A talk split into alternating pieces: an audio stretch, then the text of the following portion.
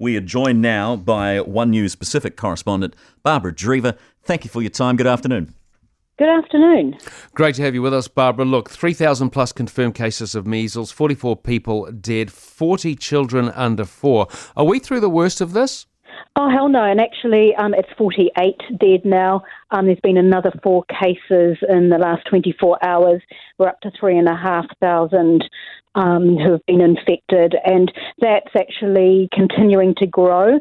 So when you're getting cases like 173 in 24 hours, you and there's still a way to go. I know there are predictions there's going to be around 70 deaths. Um, while that is just a projection, you can see that um, we have quite a few weeks to go um, in this crisis. Should the New Zealand government be doing something or doing more?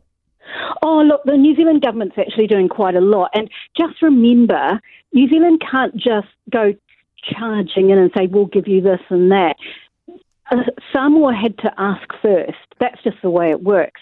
Um, and when Samoa asked, um, New Zealand provided. Now Samoa is asking for a lot more, as is WHO. And um, yeah, I sort of felt at the beginning when I was there, I was surprised that only Australia was there and New Zealand was nowhere to be seen. Um, however, um, it was because Samoa hadn't um, put its requirements across at that time. Um, so New Zealand sending uh, funding for another 100,000 vaccines, 15 ICU staff, and a whole lot of other things. Um, and that's as it should be. We should be doing that. So, yeah, but we did have to wait for Samoa to ask. And, and it's been a bit of a failing, I think, on behalf of the Samoan government.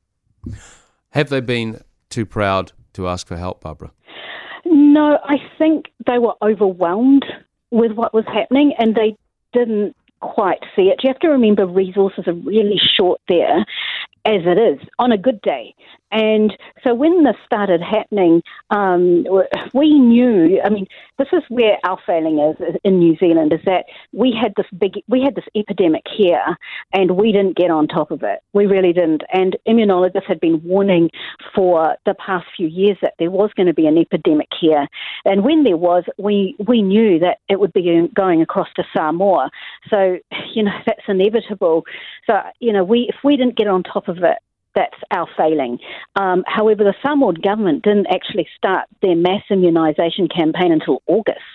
Um, and given that they only had 31% coverage last year of the vaccine, um, you know, they would have known they're going to be in trouble. I just think it was so overwhelming. Barbara, I've heard that there was an incident last year which has created yes. the anti vax movement, or rather given it enormous um, steam in Samoa. Could you explain what happened? Yeah, so two babies who were immunised died within a minute of being immunised, but that was because um, the nurses had accidentally mixed uh, muscle relaxant in the MMR instead of water, which they're meant to do.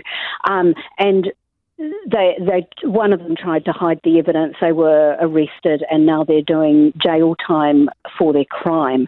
Um, it was an accident, but two babies died. That the while that was being investigated, the Samoan government quite rightly put a hold on the um, on vaccinations being done, and so uh, when that was, you know, when the truth came out, and it was, and they always thought that that was the case, but it had to be proven beyond a doubt um, that had already the damage had been done. And you have to remember, though, the the coverage of of of immunisation MMR was in 2013 it was at 90 percent. That's huge, and then it's it's just been slowly going down, and that hasn't. Um, and so it has, even with the case last year, it was still low. Like do, it's still being really low. Do you know why Tonga's got such a high rate of immunisation and Samoa's is, is so much lower? I mean, why would it be so much higher in Tonga? Yeah, and in Fiji too. Um, they've they've always really been proactive. A lot of their guys are, are doctors. Um, a lot, there's a lot of local doctors, a lot of no, local nurses. They have proactive programs. Um, the so there's a bigger Samoan community here living in New Zealand, um, and the anti-vax um, campaign has been huge in Samoa, and it is right to this day huge.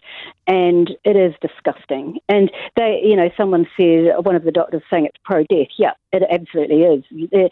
I I've, I've never been so disgusted in my life. There's people in australia and new zealand who are pushing this. And there are samoans who have taken it on board and, and run with it, some very prominent Samoans.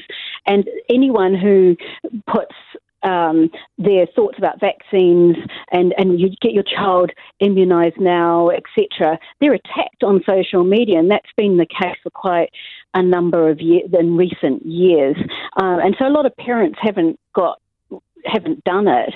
A lot of the case too, um, Tim, is, is, a you know there's also a case of a lot of the parents live in the middle of nowhere. They have no resources. They mm. have yeah. So that that's also a case.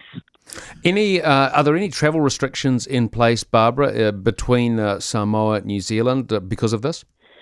No, but um, they're warning um, people, especially uh, like you can go if you're if you're um, if you've been vaccinated, you'll be fine. Like if you go to Samoa, you'll be fine. You'll have a good holiday. Um, the there, you know, we started. some of our guys went to to Samoa, and that's how the measles epidemic kicked off, and that's how it, it always kicks off. Now they're starting to come back, so there's warnings being put in place. Please be careful. Please, um, if you've got any symptoms. But here's the problem: you, you, quite often you don't have the symptoms until it's you, have already yep. travelled. Yeah, yeah. Now, American Samoa Samoa's just said we want to see vaccination records. They've, they've gone the full hog. Don't come into our country without Samoa. Samoans don't come into American Samoa. We won't let you in unless you bring your records. That's quite a, radical thing, but it's working for them. They've right. got very few cases. Gosh, it's such a sad, troubling, worrying story. Oh, we appreciate you you explaining it more, Barbara. Uh, that is One News Pacific correspondent Barbara Dreaver.